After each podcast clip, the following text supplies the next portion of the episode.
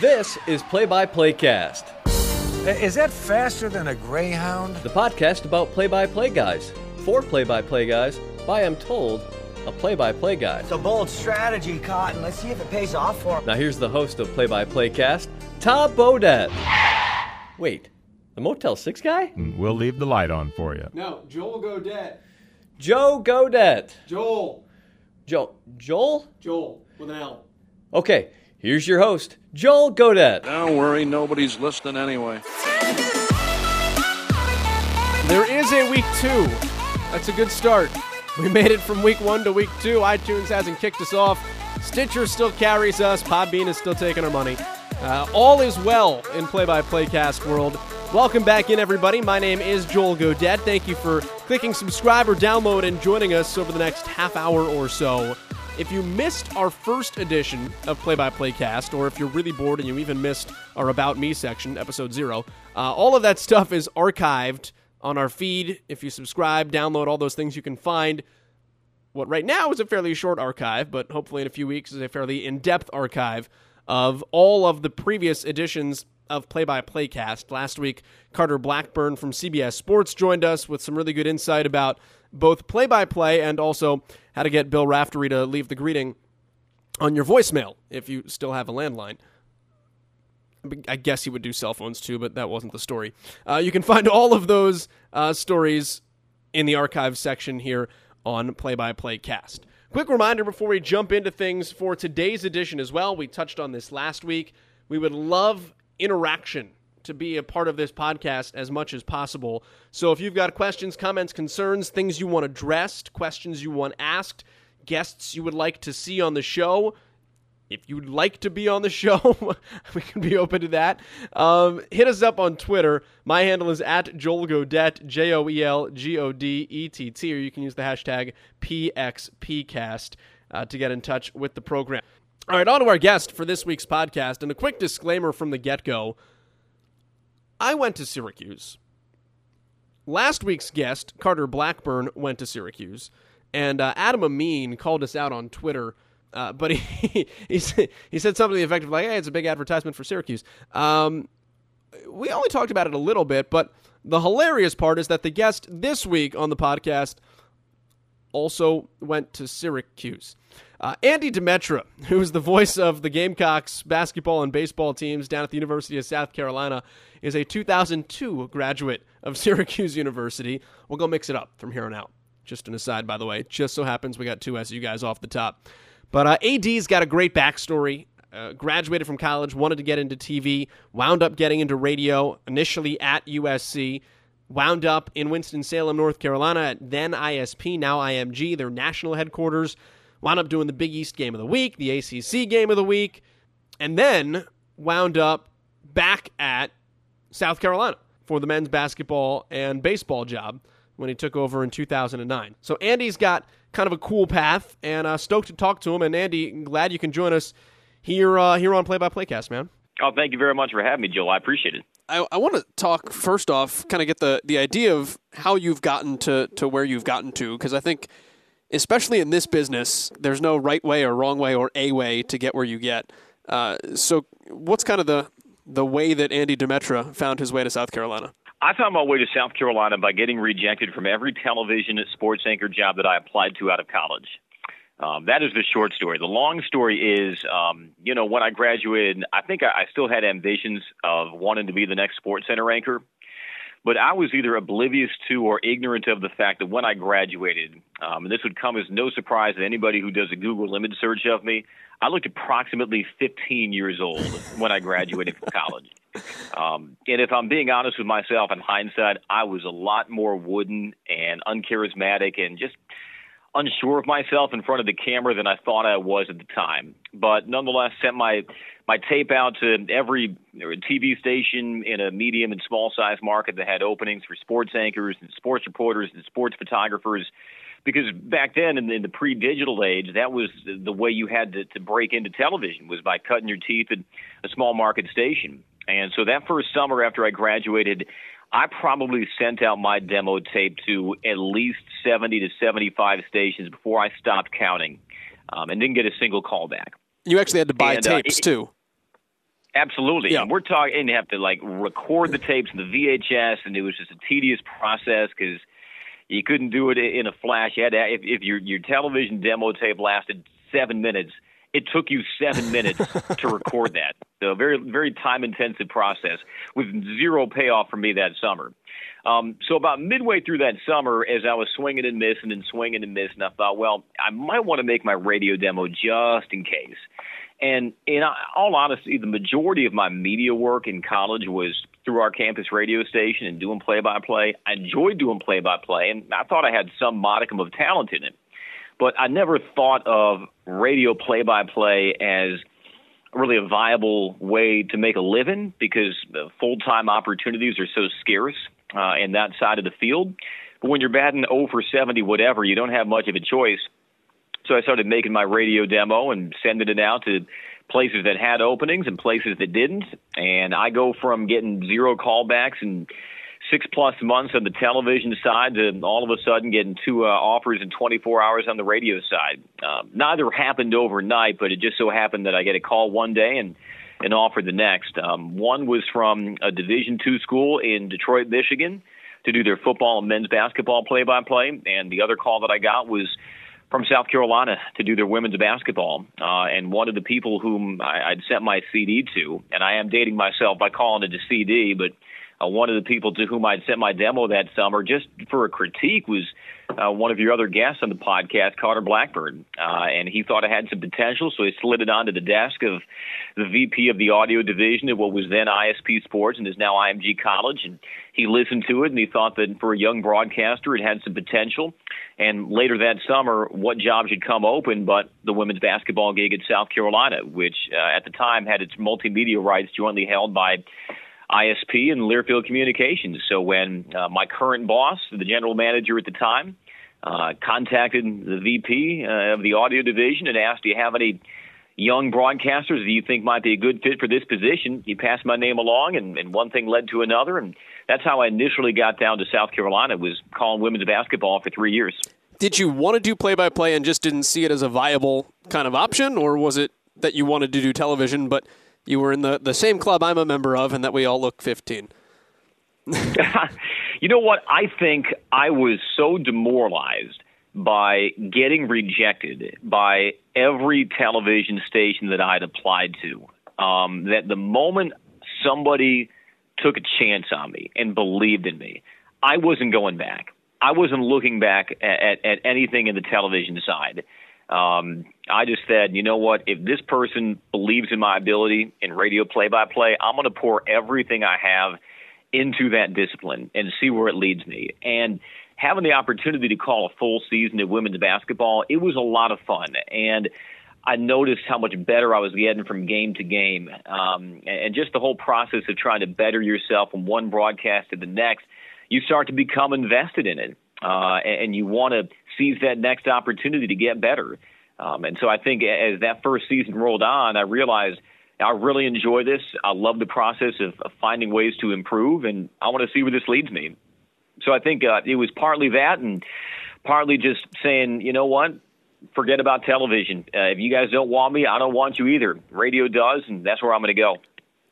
You go to ISP, their actual studios, after what you were there for three years, three or four years the first time through? Yeah, I was here for three years calling women's basketball. Uh, my first two years, they went and combined. Let me see if my math is right. Three and twenty-four in the SEC. So I called. I became very skilled at trying to call losses as tactfully and artistically as possible. I'll put it that way. Why made you? What made you make that that jump to kind of the network office? And uh, tell me about those opportunities and, and how that advanced you. Yeah, um, well, I was still an independent contractor down in South Carolina, so I was paid per game, and when the season ended, so did my paychecks. Um, I didn't have a full time position um, with ISP or with um, the athletic department, and so from you know middle of March to the middle of November, I was on my own, and it got a little tedious to have to fill out a half a dozen W twos every year uh, when it came for tax time. And so I'd cobbled together a number of, of part time jobs just to make ends meet. But ISP called me uh, that summer after my third season there and offered me a full time position with a salary, with benefits. Um, I'd just gotten married a couple of months before, and so that was certainly enticing to have uh, a full time occupation there. Um, and I thought, even though I was taking a risk by stepping away from straight play by play and trading that in for something that was far more on the production side of the radio business, where my play by play opportunities during the year would be sparse and of the fill in variety. That maybe by taking a step backwards, um, it set me myself up so that I could eventually take two or three, three steps forward. So that was kind of my thought process of stepping away from South Carolina and then moving to ISP in Winston-Salem. But my wife and I both said uh, if there was ever an opportunity to come back to Columbia, we'd jump at it because we both really loved being here, living here, um, and being part of the town. And, and I was very grateful that an opportunity would open up three years later uh, with the men's basketball, baseball job in South Carolina, and, and here I am. What was it like uh, getting those opportunities when you go take the ISP job? As far as I mean, how do you covet those? Uh, I mean, do you? How do you do it from the standpoint of not over preparing? Like, oh my God, here's the one opportunity I've got to get better this time, and how do you approach the, the limited opportunities to do play by play when you've when you've got that job under your feet? It, it was hard because um, you know, you are always broadcasting your best when you're relaxed. I think you know that too. Yeah. But you also realize that you might not have a whole lot of opportunities over the course of a season. And you're always thinking of these games that you're calling in terms of your next resume reel. Uh, is this going to be the game that has the play-by stretch, play-by-play stretch that allow me to get this job or that job? Which is dangerous. And so it's Exactly. And it's yeah. inevitable that you're going to put some pressure on yourself and try to throw the kitchen sink at a broadcast. Um, you not only want to give a good representation of yourself, but you're also thinking, is this the the the the, the, the freelance gig that's going to parlay it into is going to allow me to parlay it into some full time job down the road as the voice of another school? Um, you just have to be confident in what you're doing. Um, just stay faithful to your habits when you prepare. Uh, from you know when you're putting your charts together to when you get to that arena, it is difficult because you're an interloper. Um, you're going there as the fill-in voice of another school, so you want to sound like you belong and like you know what you're talking about uh, for this school that you know you really don't have any connection to, and you want to serve their interests well, their radio network, their coaches um, their athletic department. So it's it's a difficult tightrope, and I think you know I maybe struggled with it early on, uh, but I, I think you just have to sort of stay true to yourself and try to just uh, be locked in and, and do the things that had gotten you there and not try to overdo anything because once you start to overdo anything like a, a hitter in baseball when you start to overthink things and press that's when you're not going to be like yourself so it was a balancing act for sure. And, you know, in hindsight, did I handle it the best way I could? Who knows? Um, but at the end of the day, you just have to be uh, kind of faithful to who you are and, and do the do the job the best you can. What was the best or worst uh, of those part time jobs to make ends meet the first time through in South Carolina? I wouldn't say it was the worst um, because they treated me really well, but um, I, I, my, one of my jobs in the summer was I worked at a heating and air conditioning company uh, through a temp agency, dispatching technicians from 10 to 7 p.m. So you can imagine business is booming in Columbia, South Carolina in the summer, which is with a heating and air conditioning company. Um, and, and so it was a little humbling from that standpoint because here I am. I'm trying to be a professional broadcaster. It was the same summer that I won my first South Carolina Broadcasters Association Sportscaster of the Year award. So I was in, I think, Hilton Head on a Saturday night accepting my award. And at Monday at 10 a.m., I was back in the office taking a customer service call because their unit was low on Freon, you know, in my golden radio pipes. Um, but what I also was very proud of that summer was I was named our temp agency's temp employee of the month for July. And so I think it was a nice little nod that, okay, this might not be what I want to do. Yeah, I got two degrees and here I am just dispatching techs at an HVAC company, but I take my job seriously. I try to put in a good day's work, and it was kind of cool to see that rewarded. Um, so that was one of the jobs that I had. I was also a part-time news producer at the NBC affiliate here in town. Um, you know, when you're a producer, as most people in the TV business know, 90% of the scripts that are read on the air aren't written by the anchors; they're written by the producers. And so it's kind of fun sometimes to throw in a big word to a, an anchor that you know wouldn't be proofreading ahead of time, and to see him or her stumble on the air. Um, my main that was shift fun. was working the night.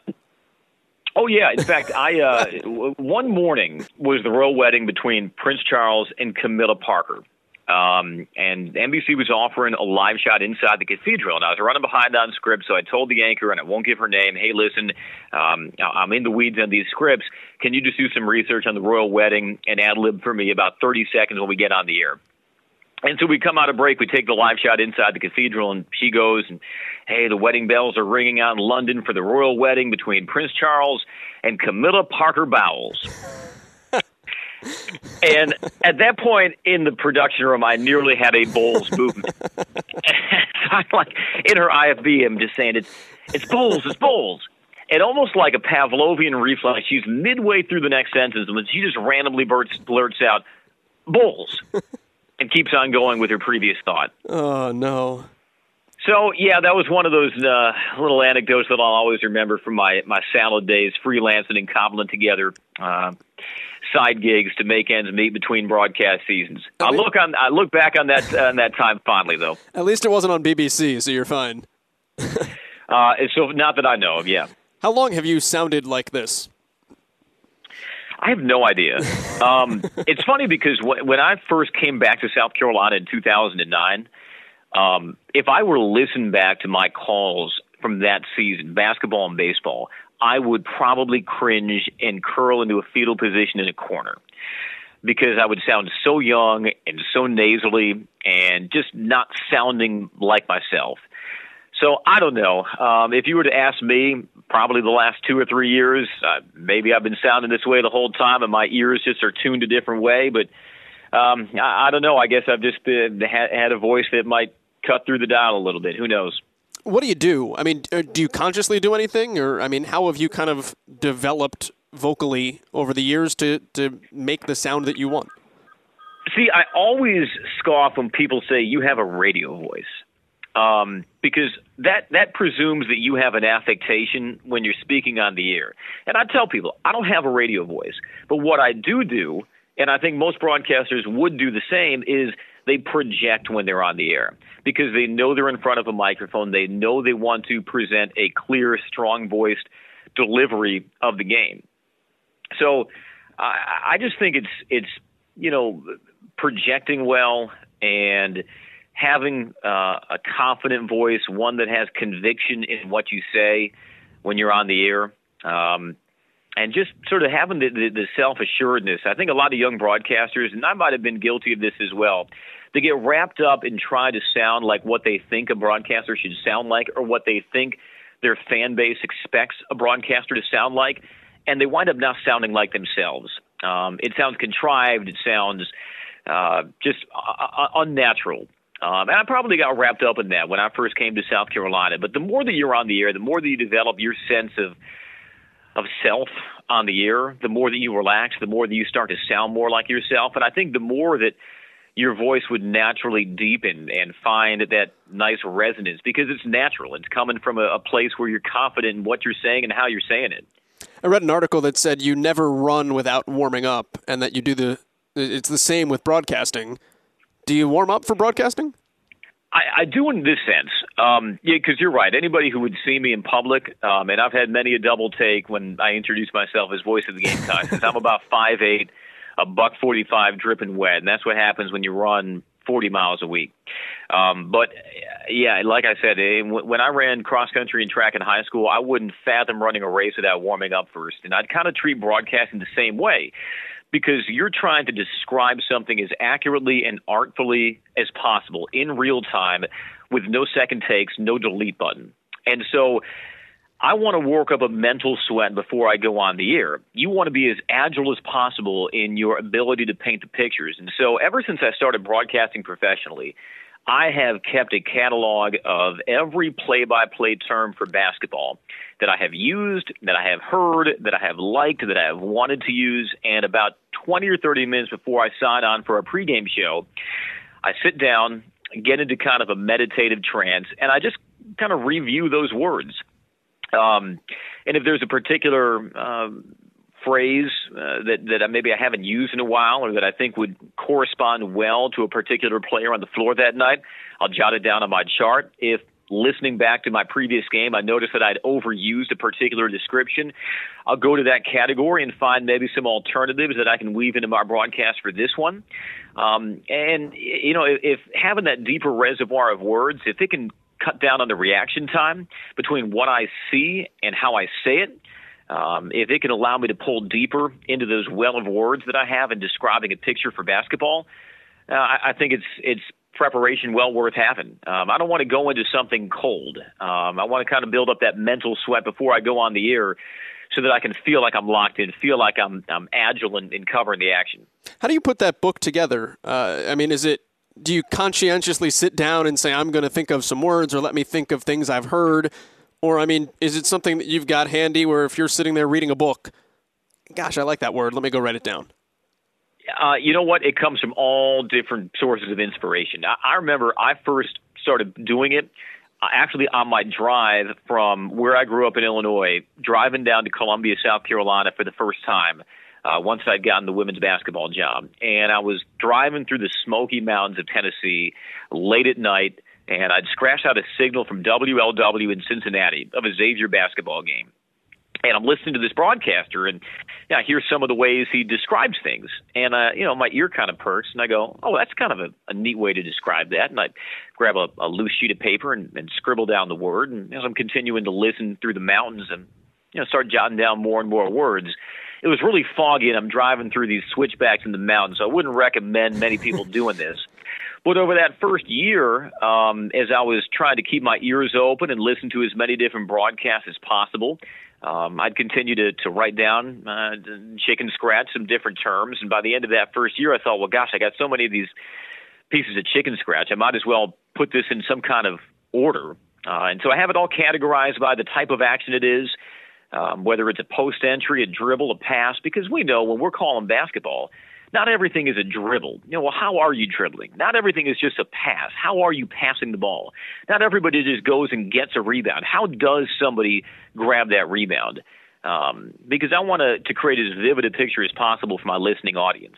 And so over the course of time, you just continue to curate this list of terms that you use. And a lot of the inspiration does come in the off season. I might be reading a book um, and I come across a word, and you know, for some reason, inspiration strikes, and I go, "Oh, that'd be a cool way to describe this on the basketball floor," or I'm out running uh, before a broadcast, and you know, I, I might just, for whatever reason, be thinking about something that happened in a previous game, and you know, a particular term comes to mind that might be a cool way to describe it. I might be writing a story for um, the, the alumni magazine, the the Gamecock Booster Club magazine that I do a column for. And as I'm sort of sitting down thinking about how a per, certain player works, you know, I might come upon a, a phrase or a term that might really correspond, and I could use that in my next broadcast. So it comes in all different forms. Um, and and even as I feel like I've reached the limit of words that I could use to describe actions on a basketball floor, it amazes me, Joel. Every year I'll think of like a dozen or two dozen different words to add to the list. What's your favorite? Could be for anything. Uh, my favorite, you know what? The word that I love using for a rebound is somebody levitates for the rebound. Because you have these graceful basketball players who look like they're suspended in midair when they're jumping up and snatching a rebound. And when somebody rises above the pack and grabs a rebound, it kind of always looks like they're levitating in midair. And so I was always proud of thinking of the one levitates for the rebound. I like that one.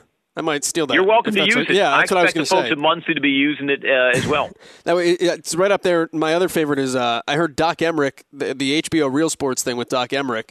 Uh, he talked about ladling passes, and I like fell off the floor both because I'm Jewish and I, I ladle matzo balls all the time, so it was fitting.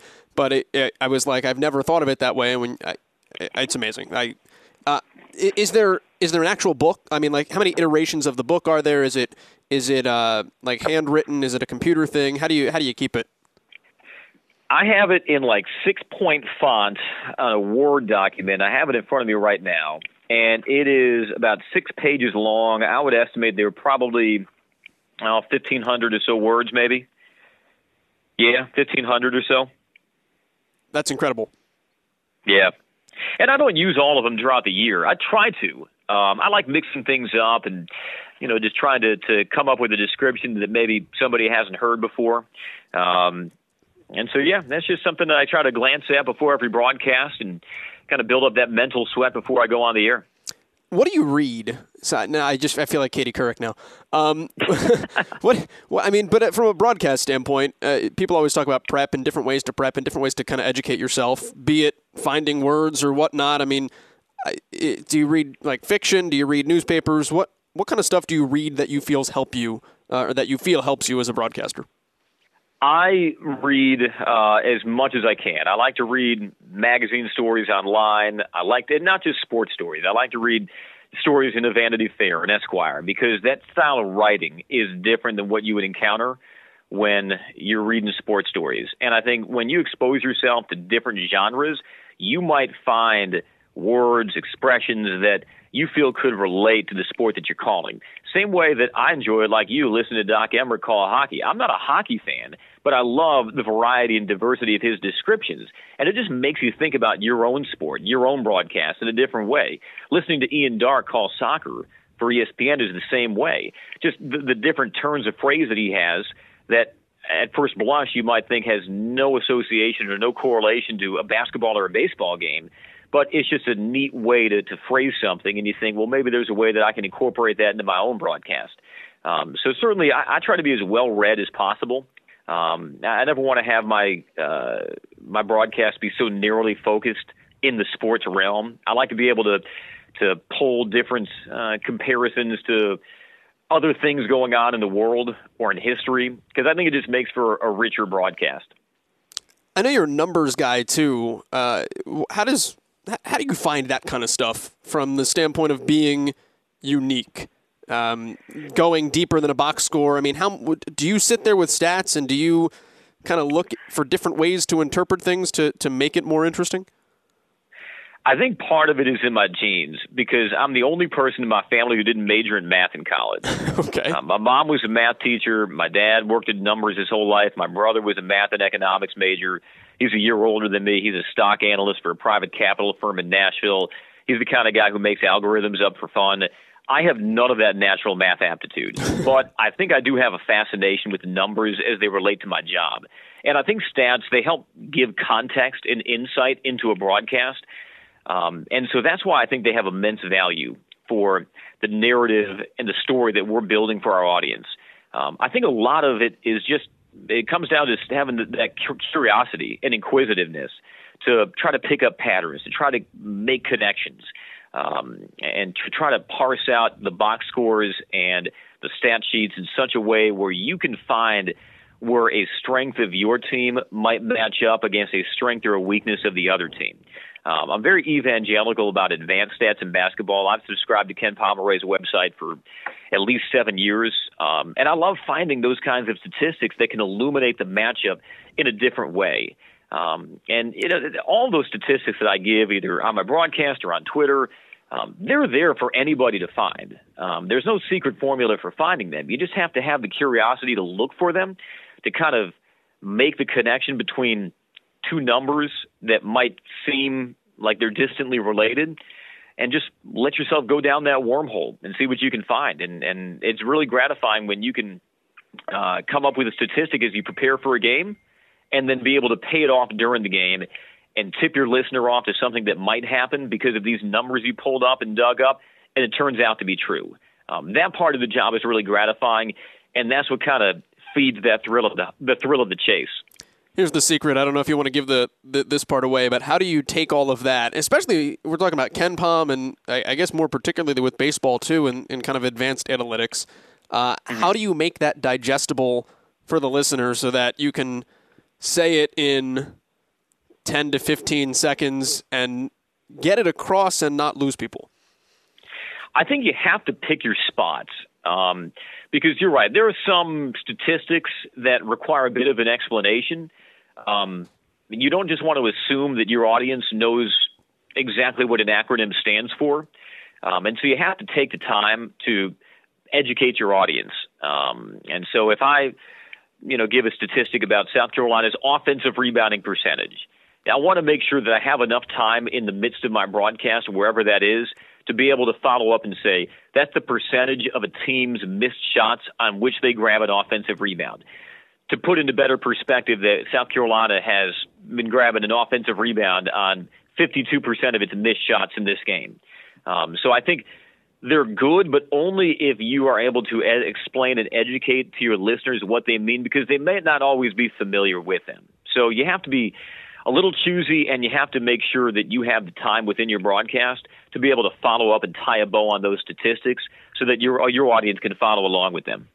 Feel like I've got like the the litany of prep questions here for you, but um, I got uh, language numbers. The other thing I wanted to ask you about is um, going to shoot around, and I know you know I, I do it all the time. I, I, go to football practice all the time. Uh, what do you look for when you go? Um, I mean, for me, sometimes it's I'm looking mostly at what gets said. They might drop something about what they're looking to do that night. What are you watching for? What are you trying to, to see strategy wise? What stands out to you when you're there? Yeah, and every team shoot around is different. Some teams just go through the motions, they break a sweat, they don't really get into their game plan a whole lot and run through dummy sets. Um, with Frank Martin in the South Carolina shoot around, um, they do do some uh, they do some run throughs of different offensive plays they're going to run that night, different defensive structures, and that's what I like to pay attention to. What are they trying to take away from an opposing team's offense? Are they going to try to prevent this guy from driving to his left? And if a guy gets a blow by with his left hand, then we can say on the broadcast, well, that was something they had drilled into their team at shoot around this morning not to let happen. Um, baseline out of bounds are another thing. The blobs and slobs, baseline out of bounds, yeah. sideline out of bounds. That's something that South Carolina spends at least the last 15, 20 minutes of a shoot around going through. And those become very important. If it's a two or a three point game and it's late and the team is trying to get a basket off an inbound quick, those are the kinds of things that really uh, you can help bring back around in your broadcast. Um, so I'm mainly looking for how they're trying to play certain individuals, particularly the leading scorers. Where on the floor are they normally trying to catch it? How they're trying to take it away? Um, and if you can bring that insight into a broadcast, um, it really raises the IQ of your audience and it shows that you are invested in the team and what you're talking about. And it just allows your audience to trust you a lot more when you do say something. When you listen back to yourself what makes you most happy and what angers you most? I don't know if anything makes me really happy because um, I'll tell you what, I, have had the same mindset uh, now that I've had since I started broadcasting. I just want to make my next broadcast a little bit better than my last. How do I go about doing that? And so I will be my own most savage self critic. I'll listen back to a broadcast of mine. And I appreciate when fans enjoy it. They say they love listening to us and they might not feel like there was anything wrong with it. But I could listen back to any broadcast I do and nitpick about a dozen different things that I wished I had done better. Whether it's getting hung up on a certain action on the floor, or whether it was overusing a particular phrase, whether it was not involving my analyst or listening to him enough, whether it was not having the right pace and flow in my play by play, there's always uh, a half dozen different things that I want to do better the next time. And I feel like if I just have that same mentality going forward, it always keeps me focused on the next broadcast and it uh, lets me avoid being complacent and just not you know, and taking a game off. Um, so I, you know, I, I guess maybe I take satisfaction not so much during the season, but at the end of the season, in the middle of the summer, when I'm cracking open those broadcasts again, and I'm able to having turned my ears off to it for a few months, listen back to it, and feel like you know I did a job. It was a job well done. Um, but listen back to my broadcast. I'm, I'm trying to be as pick, particular as possible um, so that I can focus on how to better it for the next time. And I will I will spare no critique uh, when it comes to listen back to my play-by-play. I'm not somebody who's going to pat myself on the back, you know, just listening back for for vainglorious reasons. I want to know what I can do to get better, and that kind of keeps me accountable to myself, which I like. Take me back even to the beginning. I, you mentioned when we started this, listening early, trying to get better every single day. When you got that first your first job in South Carolina. Um, mm. If it's then or if it's now, uh, what are the things that helped you most, or that you fixed most, or that you think you got better at most, uh, kind of on a on a regular basis uh, as you have progressed through your career? I think it was just knowing who I was.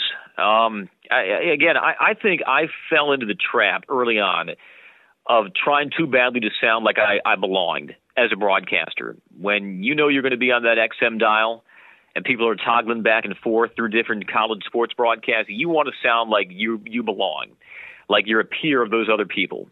Um, and so I think sometimes it seduces you into sounding different than what you really are, into putting on effects.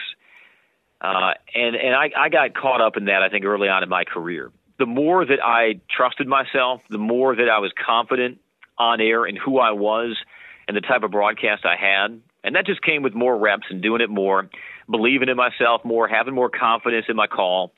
Um, I think that's just help, that's what helped me improve. Um, you know, I, I've tried to keep to the same habits every game, uh, no matter the season, no matter the year. Um, but it's just having the confidence. Um, you know, it, it's very easy to, to get wrapped up in your own head and to lose self esteem if you don't like the way you're sounding. But you just have to to sort of stay positive about it and and stick to yourself, be you.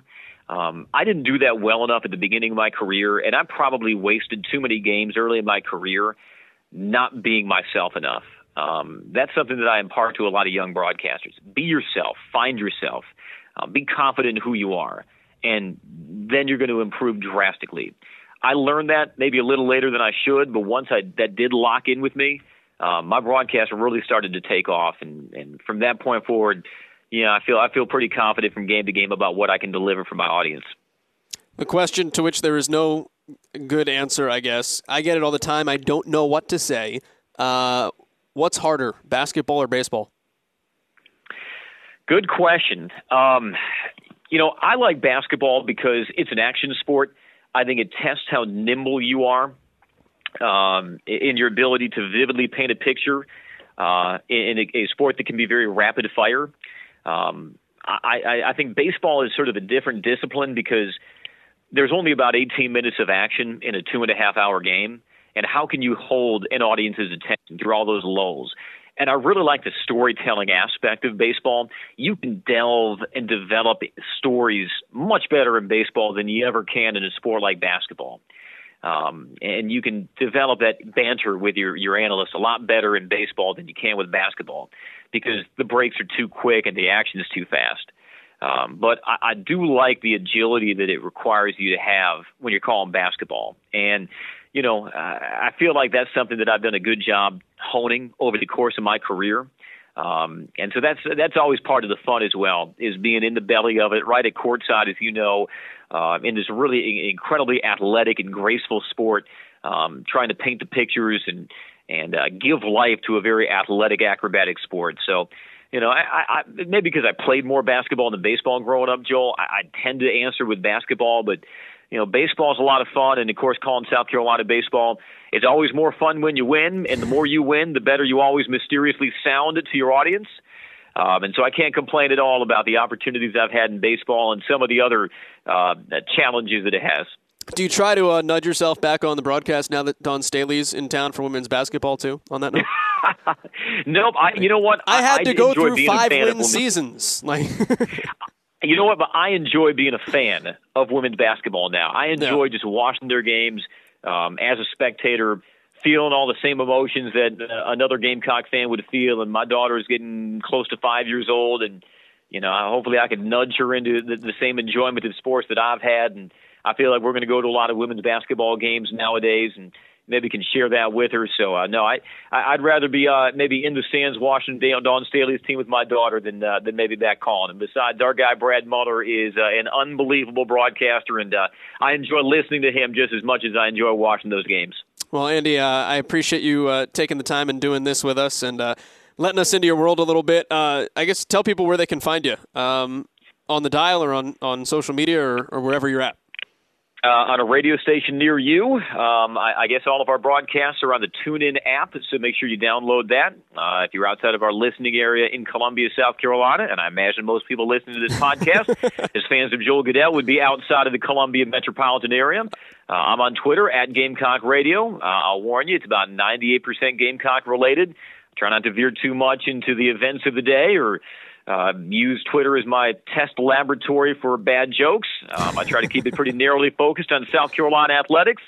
Um, so yeah, there's, there, that's where I am at Gamecock Radio and, and Gamecock Radio Network, and look forward to uh, any of you picking me up on the dial for a second, for 10 seconds, or a minute. I appreciate it all the same.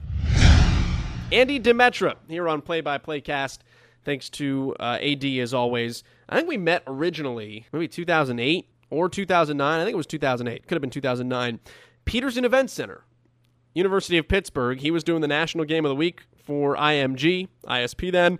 I was working for WAER, the Syracuse student radio station, and we were sitting next to each other. We we thought it was kind of cool because we were sitting like up in the hinterlands, and to our left, with the same vantage point, was the national broadcast. So we were uh, we were pretty stoked about what we thought we were that night. But uh, but it was a good time, and uh, good to meet AD, and, and he's been uh, he's been a good guy to to know over the last couple of years, and glad uh, we were able to get him on the podcast and talk all sorts of things. I mean, we covered some interesting ground today. I learned a lot from the conversation. Hopefully, you learned a lot as well. If you did, go ahead and shoot us a note on Twitter, hashtag PXPcast, or tweet at me at Joel Godett, J O E L G O D E T T. You can also subscribe or rate, give us some stars on the podcast. That makes it easier for people to search us on iTunes and um, allow other people to find the podcast, learn, and, uh, and grow as broadcasters like uh, we all hope to from this venture as well. Thanks for joining us here on episode two. They are playing the go home music, so that's my cue, as Stone Cold would say, to ride off into the sunset. We'll talk to you next Friday morning here on Play by Play Cast. Until then, see ya.